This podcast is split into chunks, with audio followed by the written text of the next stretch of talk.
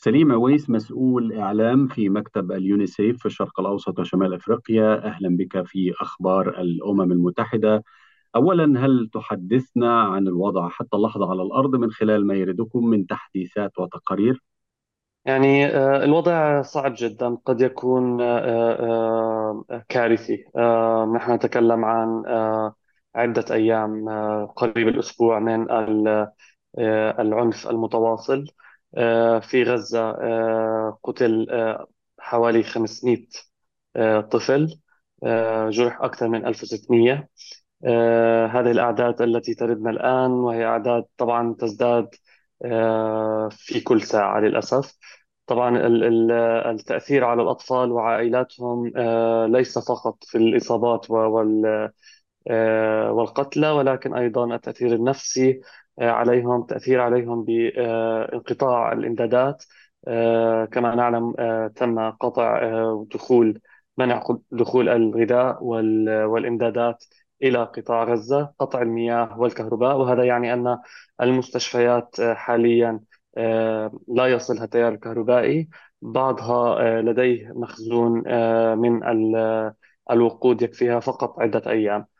قطاع المياه وتأثر وتضرر البنى التحتية من شبكات المياه وشبكات الصرف الصحي. يعني أن عودة تعرض خطر تعرض الأطفال للأمراض يزداد يزداد وبشدة. الوضع فعلا صعب. إذا استمر على ما هو عليه سيكون كارثي ستكون كارثة إنسانية. لذلك المناشدة الآن هي بتوقف العنف و وجود هدى إنسانية ومرات إنسانية لتوصيل المعونات إلى داخل غزة. طيب ما تعليقكم على دعوة القوات الإسرائيلية لنقل أكثر من مليون مدني يعيشون في شمالي غزة خلال 24 ساعة إلى الجنوب؟ وكيف يمكن أن تكون الاستعدادات في حال حدثت موجة نزوح كبيرة من الشمال إلى الجنوب؟ يعني هذه دعوات تعتبر تصعيد خطير بالنسبة للوضع الإنساني في في غزة. المليون شخص في شمال غزة ليس لهم مكان آمن ليذهبوا إليه. لا مكان آمن الآن في غزة للأسف. آه، آه، آه، هؤلاء الأطفال والعائلات والمدنيين الكثير منهم قد نزح أكثر من مرة فعلا عبر الأيام الماضية. من من من يعني من شبه المستحيل نقل هؤلاء العائلات من الشمال إلى الجنوب في في الوقت المحدد وهذا يعتبر يعني من من من الأعلام الخطر آه، للكارثه الإنسانية قد قد تحصل آه، إن إن حدث هذا هذا الأمر. هناك الكثير من المطلوب الآن من أجل توفير المساعدات الطارئة والمنقذة للحياة ولكن ما هو المطلوب في المرحلة الحالية وخلال الأيام المقبلة؟ هو توفير الاحتياجات ولتوفير الاحتياجات ولحماية الأطفال يجب أن تفتح آه، ممرات آمنة للمعونات الإنسانية الآن في آه، غزة خلال الأيام الماضية يعني طبعا الزملاء آه، كانوا قبل التصعيد الأخير ولكن هم موجودون آه، موجودين الآن أيضا هناك يعانون ما يعاني الغزيون ولكن في نفس الوقت يحاولون إيصال المساعدات إلى مستحقيها. في الأيام الماضية قامت اليونيسف بتوصيل المواد الأساسية لمحطة المياه تحلية المياه الوحيدة العاملة في غزة وهي أصلا آه، مدعومة من قبل اليونيسف.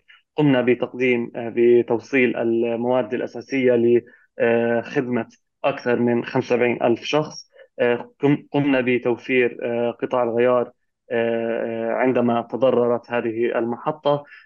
أيضا أوصلنا المستلزمات الصحية بما في ذلك الأدوية لبعض المراكز والمستشفيات المراكز الصحية والمستشفيات. آه، نقدم الدعم النفسي للعائلات والأطفال الذين يعني آه، تضرروا آه، بسبب هذه الأزمة المؤلمة في حياتهم لكن كل هذا يعني غير كافي لا حل إلا بوقف العنف إلا بهدنة إنسانية وممرات إنسانية والسماح للإمدادات بدخول قطاع غزة هل يمكن أن نرسم صورة لكيفية عمل العمال الإنسانيين والشركاء على الأرض وسط تلك الظروف الصعبة؟ يعني كما أسلفت آه، زملائنا آه، في وضع صعب جدا. آه، العديد منهم يعني هناك مع عائلاتهم هم من غزة. هؤلاء الزملاء يعني ما بين أن يهتموا بعائلاتهم ويقوموا بالنزوح بأنفسهم وما بين ال تقديم المساعدات وهم يقومون يقومون بعمل يعني فعلا يشكرون عليه وترفع لهم القبعة. ولكن آه، الأوضاع الإنسانية صعبة للغاية الكل يعاني منها إن كانت المنظمات الدولية كالمنظمات الأممية أو المنظمات المحلية. آه، ليس المكان مكان آه، مناسب لتقديم الخدمات. لذلك يعني نطالب بتأمين وحماية العاملين عاملين الإغاثة في في غزة. كذلك حماية الأطفال وعائلاتهم ليستطيعوا الوصول إلى الخدمات الأساسية التي نقدمها.